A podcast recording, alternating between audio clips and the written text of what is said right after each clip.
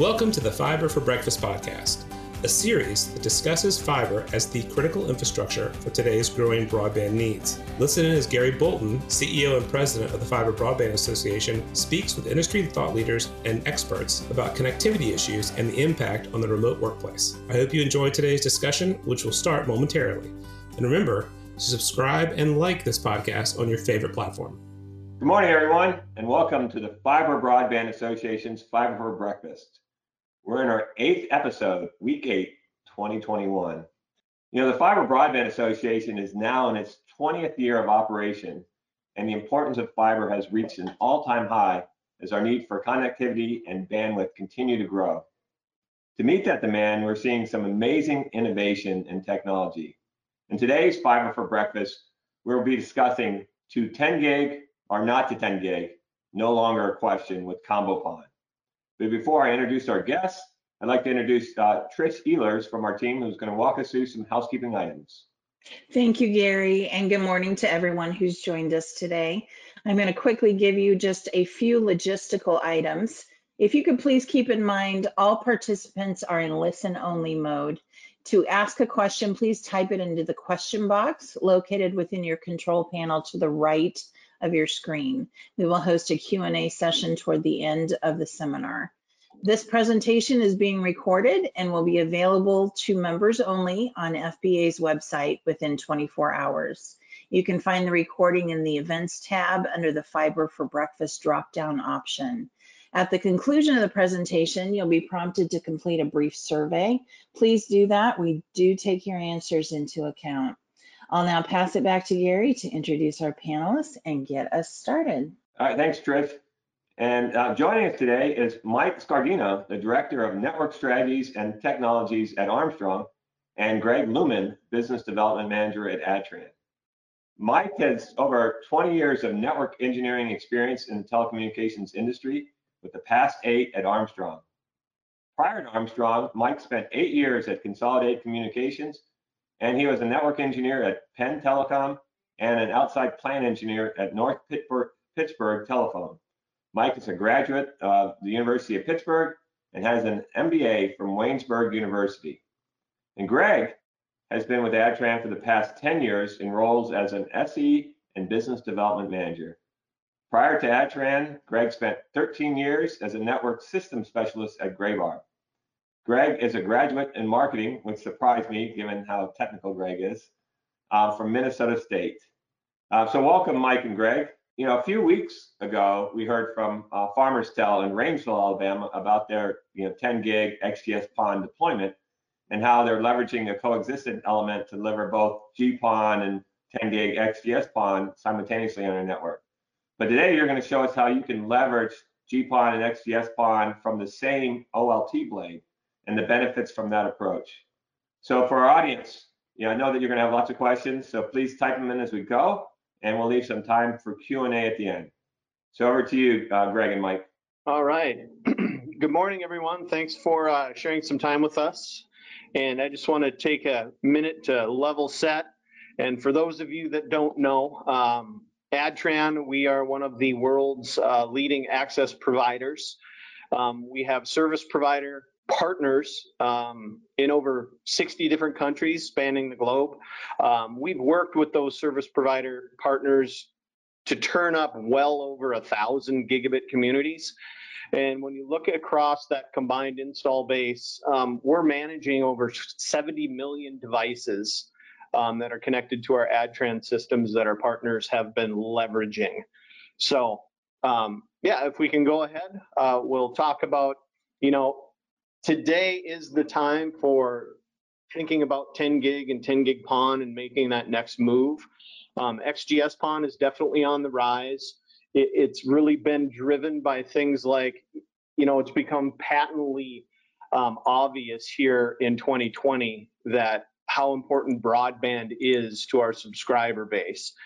And we're seeing those numbers reflect, we're seeing um, networks be challenged uh, with the stay-at-home orders and, and how we've kind of changed our our day-to-day behavior with the advent of COVID and the impacts there, we're starting to see that follow through. So XGS PON is definitely on the rise. Uh, a recent Omdia report that they're planning to see 58% annual growth uh, of XGS-PON in North America and the European markets through 2025. Another interest, interesting thing about XGS-PON is that the optics are well along that cost volume curve. So we're starting to see that price erosion happen, and that's crucial um, as we move into this next technology phase for PONs. Uh, the other big thing that's really unlocked a lot of momentum in the market around XGS-PON is that diversity and diversification of ONTs, that endpoint that we're putting at the home. There are now multiple chipset uh, providers, vendors in the game, and this is allowing vendors like Adtran to build additional form factors and get them to GA so we can fit all of the different use cases. As we're thinking about XGS-PON and that kind of traditional overlay of GPON, that coexistence element that you see in the screen there, kind of uh, bottom center, um, that does allow us to bring in two discrete OLTs covering both technologies and deploy these in a somewhat simplified manner, but you still have some extra complexity that you're building into the network when you use this approach. You are deploying two discrete OLTs, so you're essentially building a parallel infrastructure from one end to the other and combining it on this coexistence module.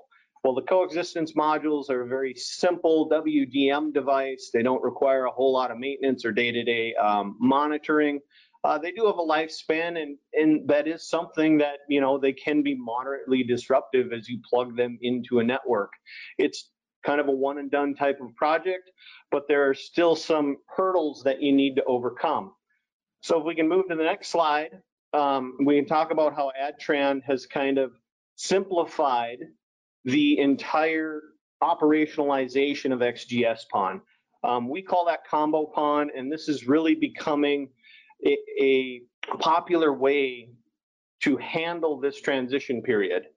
Um, so what we're doing is we're combining um, all of the different technologies into one footprint, into one hardware footprint. What we do with Combo to really streamline that transition is we integrate XGS and GPON on the same at the optical layer. So inside the SFP, you have all the intelligence, you have the MAC layers of both GPON and XGS-PON, you have all the optical components um, for both GPON and XGS-PON, and we consume that coexistence module right into the optic. So this gives us the ability to turn up both technologies on a single port on a single OLT. And that helps us to remove a lot of the need for parallel infrastructure. Um, in a greenfield scenario, this is really obvious what you end up with here.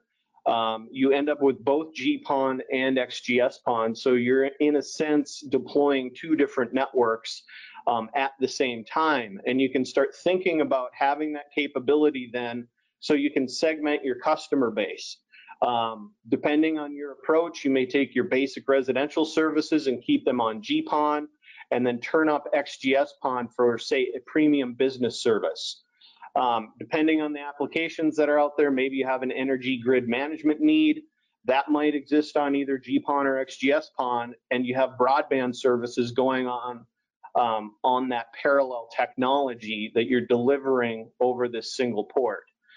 Um, if we look at the next slide, we can talk about one of the big benefits that combining these, combining a network like this uh, gets you. Um, if you look at usage and start to run that out over a number of years, using GPON and XGS-PON simultaneously with what we call combo PON that really stretches out our lifespan. It is a lifespan extender. Um, right now, the numbers that we're seeing, we're going to add an additional 48 months of revenue that we can generate out of the GPON technology. Um, it, it's a big upward swing. And then we're adding additional bandwidth to that exchange or that customer area that we're targeting by combining these two. So we even get an extra 24 months of revenue out of our XGS-PON technologies. Um, this also allows you to extend your, uh, your depreciation times tables. So our math here, we're looking at kind of usage, um, end user usage, and kind of building a trend of growth on an average based on some aggregate data. And we're coming up with using this combined now 12 and a half gigs that you would be looking at, that's going to lead to a longer lifespan. On top of the life extension that we get out of doing combo PON, you're reducing uh, parallel infrastructure. That's going to reduce your capex, can be as much as up to 50% in some of the studies we've done. You of course consume a lot of uh, a lot less energy. Uh, you're not powering two discrete OLTs, and of course that's going to save you space. So having this idea of combination PON, being able to kind of take, um, grab that benefit and get the best of both worlds um, is a real driver here. And we think it's a, a, a real operational boon for our passive optical networks. I had a quick summary there, but we're good. Um, that kind of drove home the, my final points. So Michael. Okay, it looks like we're back. Uh, hi folks, uh, Mike Scardina, glad to be able to talk to you today and share a little bit about Armstrong and what we're up to. So who is Armstrong? Uh, well, in addition to being a, a, cable company and telephone companies, we're also into security, guardian protection. Some of you may have heard or we're a nationally based security firm. We also do some commercial property development. We do some electronics manufacturing, HVAC and plumbing. Very diverse company. But what I want to talk to you about today is, is Armstrong, the, the cable provider. We're uh, generally ranked the 11th largest MSO in the United States, operating in six states, Pennsylvania, Ohio, West Virginia, Kentucky, Maryland. And uh, we've been providing broadband internet since 1997. Um, uh, very uh, uh, strong product for us. We've gotten very good reviews, very proud of those reviews. Okay, so the communication service provider, that, that is what we were calling Armstrong Utilities, Armstrong Telephone. We brand that as Armstrong. So when you hear me say Armstrong, you know that's what I'm talking about. Um, we are one Armstrong, one large network who serves all those uh, those customers. Um, we pride ourselves in a, a, spirit of innovation and creativity.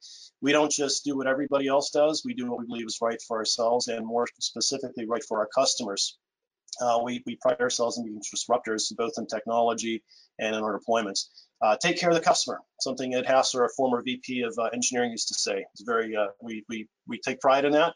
Our customers number one in our book, um, and those customers range anywhere from residential to business commercial, both small home office, home office, small medium business, but all the way up to larger enterprises as well. So how do we how do we do what we do? Well, any, anytime you talk about a transition, it always helps to talk about the legacy network and remembering that that legacy network is there for a long period of time, and there's a, a transition away from that. So what do we do? Uh, most of that network today from a cable perspective is a hybrid fiber coax using DOCSIS technologies. Uh, interesting thing about DOCSIS, a lot of similarities to GPON and XGS-PON, how we uh, frequency multiplex a lot of things onto that, that medium. Uh, one thing we found over the years is coax is a lot more expensive than fiber these days, both material and in labor to construct it. 12 years ago, we started doing what's referred to as RF over glass uh, or RFOG. Uh, interesting thing about RFOG uses the exact same PON infrastructure that GPON and EPON technologies use. So uh, that part, nothing changes when you're going from RFOG to the, the next technologies. Now, a big challenge in, in, in HFC and RFOG is really upstream capacity. Uh, very challenging to, to, to change that upstream uh, when you're thinking about multiplexing all these QAM wave, QAM uh, frequencies on, onto HFC. You have to split that. You have some go in one direction, some go in another. We call that the split. And moving that split is what changes the upstream capacity. Very challenging to do that. Um, now, when we look at our CAGR growth, our compounded annual growth rate, traditionally we see 42%, which had us go to uh, consider what our next uh, technology would be. We call that network of the future. And on the next slide, I'll tell you a little bit more about what that is. The network of the future, that's, that's what we call the next step of how we evolve our network. We're now in year four of that, and it began with comparing DOCSIS with fiber to the home. So we say, how do we continue to grow our network into the future? We compared with what the, the cable industry as a whole was focused on, and that's DOCSIS 3.1 and, and later DOCSIS 4.0, to fiber to the home based technologies. Um, what we found with DOCSIS 3.1 is it's really a stopgap. And a lot of folks are seeing that as well at this point. We would no sooner get our network upgraded to 3.1 and then have to go to the next step. The, the 3.1 upgrades would be cheaper than going to fiber to the home. Would you expand that out to a midterm and especially long term? Fiber to the home was way more cost effective and provides a much longer uh, roadmap uh, for that technology. Um, one thing to, to, mention about DOCSIS 4.0 is uh, it's very different from legacy DOCSIS. There's two different versions of that, extended spectrum DOCSIS and full duplex DOCSIS. Uh, the, the uh, ability to produce both of those on the same chipsets, and this is both at the DOCSIS uh, OLT level, or I'm sorry, the CMTS level and at the CPE level, very expensive, uh, which drives that cost up. It also creates some extreme challenges in the plant. And fiber deep. Our thought is if you're going fiber deep, passing all those homes anyway, you might as well take that fiber into the house.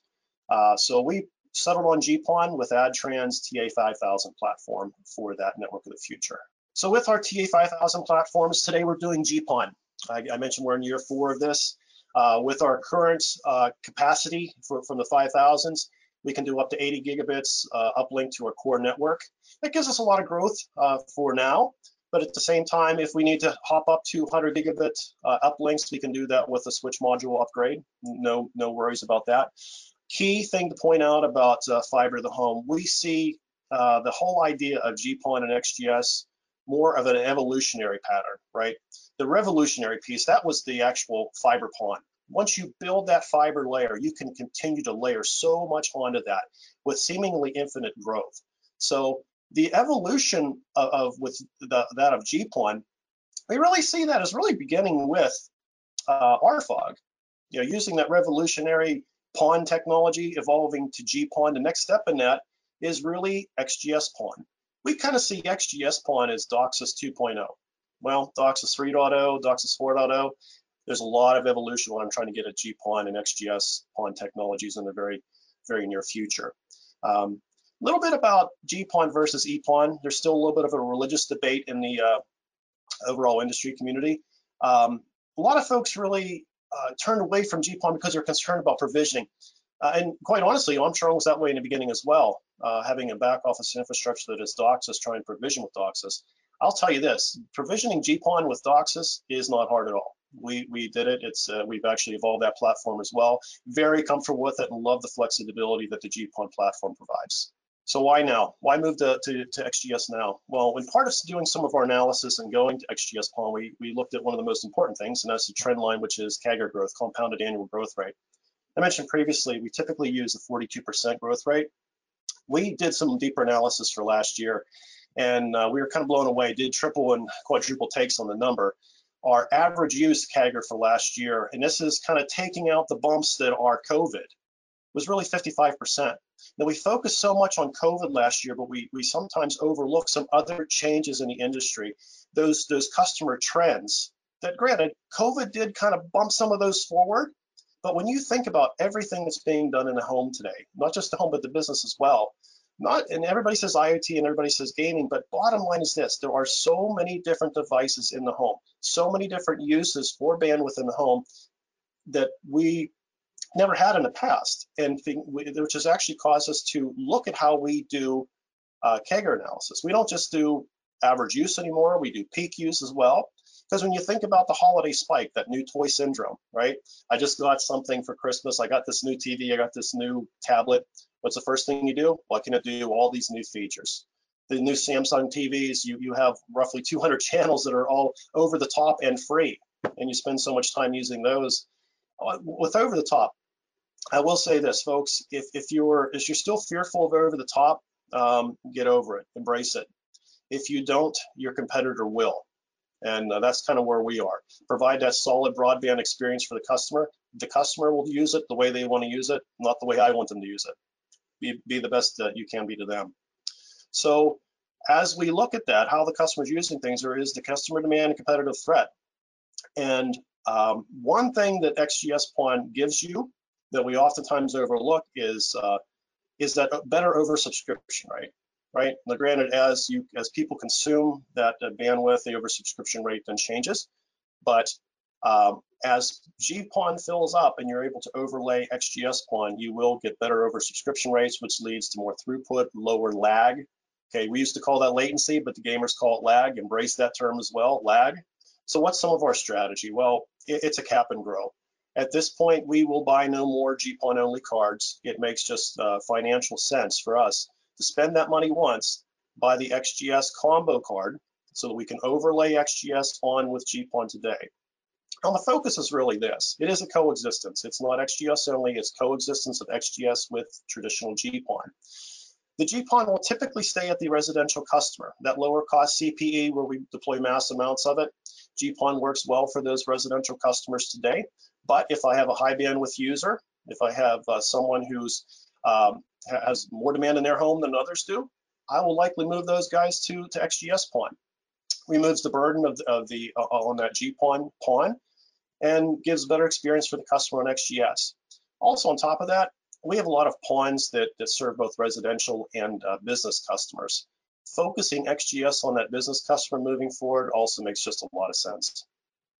Now, a simple remedy that I mentioned about is uh, that service group, a PON. Customers on a PON being a service group. Uh, when there is congestion, being both residential, business, doesn't matter. Recognize now that you have an easy way to move that customer bandwidth from one service group to another.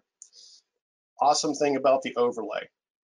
Um, you actually can build your physical plant with 64 to 1 splits. So think about it today. So today you build out GPON. A lot of folks are doing 32 to 1. Some are doing 64 to 1 physical splits. When you overlay XGS, you can have your GPON configured to do 32 to 1, your XGS configured to do 32 to 1 combined together using the same shared plant, it's an actual physical split of 64 to 1. That's pretty big as far as being able to really double the deployment capacity of that single fiber. And all of this with no major changes to our TA5000 OLTs. So in summary, you know, uh, at least for us, and, and, we believe for a lot of folks, XGS really, the time is now for it. Uh, find a way that makes, so that makes financial sense. Armstrong's evolving platform, we really see network of the future based on fiber PONs as having infinite life. Uh, no one has found a theoretical limit right now to fiber. And uh, that's from the, the, you know, a lot of the PhDs that are, are really exploring fiber CableLabs and such as well. Customer trends really driving you to the need to do symmetric 10 gig by 10 gig. Upstream is way more important than it was years ago. Uh, find a way to, to meet those customer needs. And on, on top of that, we believe the best way to do it is to spend that CapEx once and be prepared, be proactive, not reactive. Back to you, Gary. Thanks, Mike. Um, you know, Greg, Mike, this this is really interesting. Uh, so, Mike, what are you seeing as far as um, I know you were saying your your growth is 55% uh, CAGR. What's what's your average um, downstream and upstream today? So the CAGR numbers that I, I gave you, it really uh, is focused on downstream. We, we, we did see the actual CAGR growth for upstream is, is higher than that. It's, it's closer to uh, around 70% for last year. And uh, one thing with CAGR for, for this past year, everybody going to Teams, go to meeting and you know Zoom and whatnot uh, really drove a lot of that. School from home, work from home and such.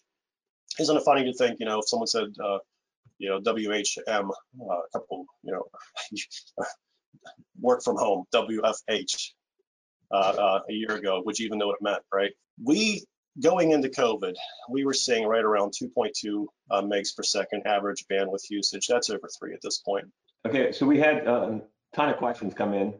Um, so one is uh, I'm asking about your RDOF awards, and is this the technology you plan to use in those RDOF um, locations? So, so our applications for RDOF, and, and this this being public at this point, um, we we we proposed that with uh, with fiber to the home deployments. We propose that with GPON. However, as I mentioned, um, we are cap and grow at this point. Any new blades that we buy are combo.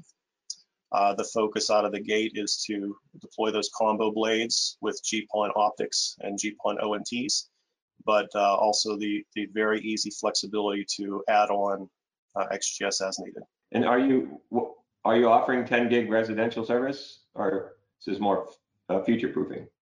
Uh, so uh, I will say a little bit of both. Um, I'm I'm very uh, much looking forward to having uh, an XGS combo blade in our Fenelton hub so that I can have uh, 10 gig PON in my house. But uh, it's a nice thing about being the development guy, you get to play with some of that stuff. Um, we we are planning to roll out very soon two gig, three gig, and four gig speeds, uh, primarily focusing on the on the business customer first. Um, obviously, if a residential customer wants that speed, even though it's not yet a product in residential, it's absolutely available. Great. And then uh, had a number of questions about um, you know, are you using DPoE? So I had another one here. Why has Armstrong chosen GPON over EPON and DPoE? So uh, really, really long uh, um, storyline on, on EPON, and I'll, I'll save you the, uh, the headaches with that. Um, bottom line is we did do EPON in the past, and, and the approach for that was DOCSIS provisioning of, of EPON, DPoE. Um, provisioning was simple on that. Uh, the EPON products were not, at least at the time, we're not, we're not baked to the level that we need. So we punted, uh, we went to GPON, and there is no standard for DPoG. But the, uh, the simple fact of the matter is this, provisioning GPON with a DOCSIS infrastructure is not hard. It just takes a level of middleware, right? A way to translate what we're saying in DOCSIS to what GPON speak needs to be, to, to talk to that, that optical communications channel, right, that OMCI. Today, what we do, we'll just say there's some middleware. Uh, we, we make that middleware ourselves. Uh, previously, we, we sourced it to somewhere else. Our DOCSIS provisioning through middleware talks to Adtran's AOE provisioning. And by, okay. by using templates, we're able to deploy any, any service we need. Also got a question on the ONTs. I know that Greg starts had a, a number of different um, option ONT options, but the question here is, are you uh, outdoor ONTs on the side of the house, or are you doing indoor ONTs? Uh, a lot of debate on that for some time. We settled on indoor. And the reason for that is, is to be able to secure that away for, for a lot of different reasons. One, to keep it out of the elements, to uh, uh, from a security perspective, uh, if that's not outside, nobody can tamper with it. But at the same time, too, uh, being able to provide uh, an easy connection for battery backup, easy connection to the customer, and, and really a lower cost deployment as well. If I don't have to deploy something that's weather hardened outside, and I can deploy it in the customer home, uh, it's easier to work on, easier to install, and it's lower cost. Right, this is a question from one of our leading industry analysts, and I want to make sure I get this correct because I'm sure she's writing a report. Uh, it sounds like you're buying combo PON only enabled. Is that incorrect? I'm sorry. Say that question again. Well, the way it reads is, sounds like you're buying combo PON only enabled. So I think that means, are you exclusively buying combo PON versus um, having a mix of GPON, XGS PON, and combo PON blades? So we, uh, the, the, the, the, our, our cap and grow policy, uh, procedure is this, is to no longer buy the GPON only blade, but instead buy the combo blade. That combo blade being bought with GPON only optics. Now we will be buying as well um, GPON combo with GPON combo optics. Okay, so XG, so those will do XGS out of the box, and we'll mix and match those optics as needed to uh, facilitate the customer needs. So in other words, if that PON is okay with GPON today, if it's if it's all residential and I don't have any commercial, then it'll probably be GPON unless the customer needs, uh, you know, require jumping to to XGS. If it has commercial in it, um, the awesome thing about XGS PON, uh, when I need to provide above gig one speeds, I'm sorry, when I need to provide above one gigabit speeds, no longer do I have to do a direct fiber to the customer. Now I can just simply do XGS PON and off to the races we go, way, way cheaper. So as we need those XGS combo optics, we will insert those into the XGS GPON combo blade. That'll allow the XGS to be available, um, uh, uh, uh, coexist with uh, with GPON. All right, and then uh, Greg, this one I think is for you. Um, so does the legacy Adtran chassis need to be changed out to accept the combo cards? Sorry, talking to me.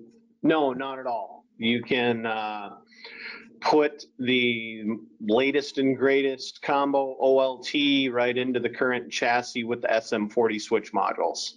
And incidentally, right. that's what you do. Um, you know, and, and um, if you have enough XGS combo blades in your chassis, you'll need to um, put a, a, fan module augmentation. Still replaceable, because it's an easy replace, low cost to replace too. We're not doing that unless we need to. Uh, so if you just have a, a couple blades and a chassis doing XGS, um, we don't we don't see a need to do that today. Adtran may uh, correct me on that, but uh, but uh, it's it's very simple. Now this is extremely interesting, not only from the the XGS part of this in combo PON, but also just on the whole dynamics of moving, you know, being a cable operator and moving to fiber. You know, given the number of um, cable companies that took RDOF awards, it looks like that will be a, to me, it looks like a tipping point for more cable companies to move to fiber. But uh, we have uh, some other questions, and I think uh, we'll send this to you guys, and you, can answer those um, offline. And sorry we weren't able to get to all those questions, but we're out of time. So I wanted to st- just say thank you, you know, Mike and Greg. You know, really appreciate you know your leadership and innovation and in delivering 10 gig services, you know, to the communities in the Armstrong footprint. That's awesome. And I hope the audience, I hope you all join us next week uh, for Fiber for Breakfast on Wednesday, where we're going to be discussing can fixed wireless deliver RDOF gigabit speeds uh, with Larry Thompson of VantagePoint. And uh, you know, you may have seen one of the filings at the FCC as a white paper that Larry and VantagePoint wrote on this topic. So I think that will be very interesting. So thanks again for joining us today, and we look forward to getting back together next Wednesday.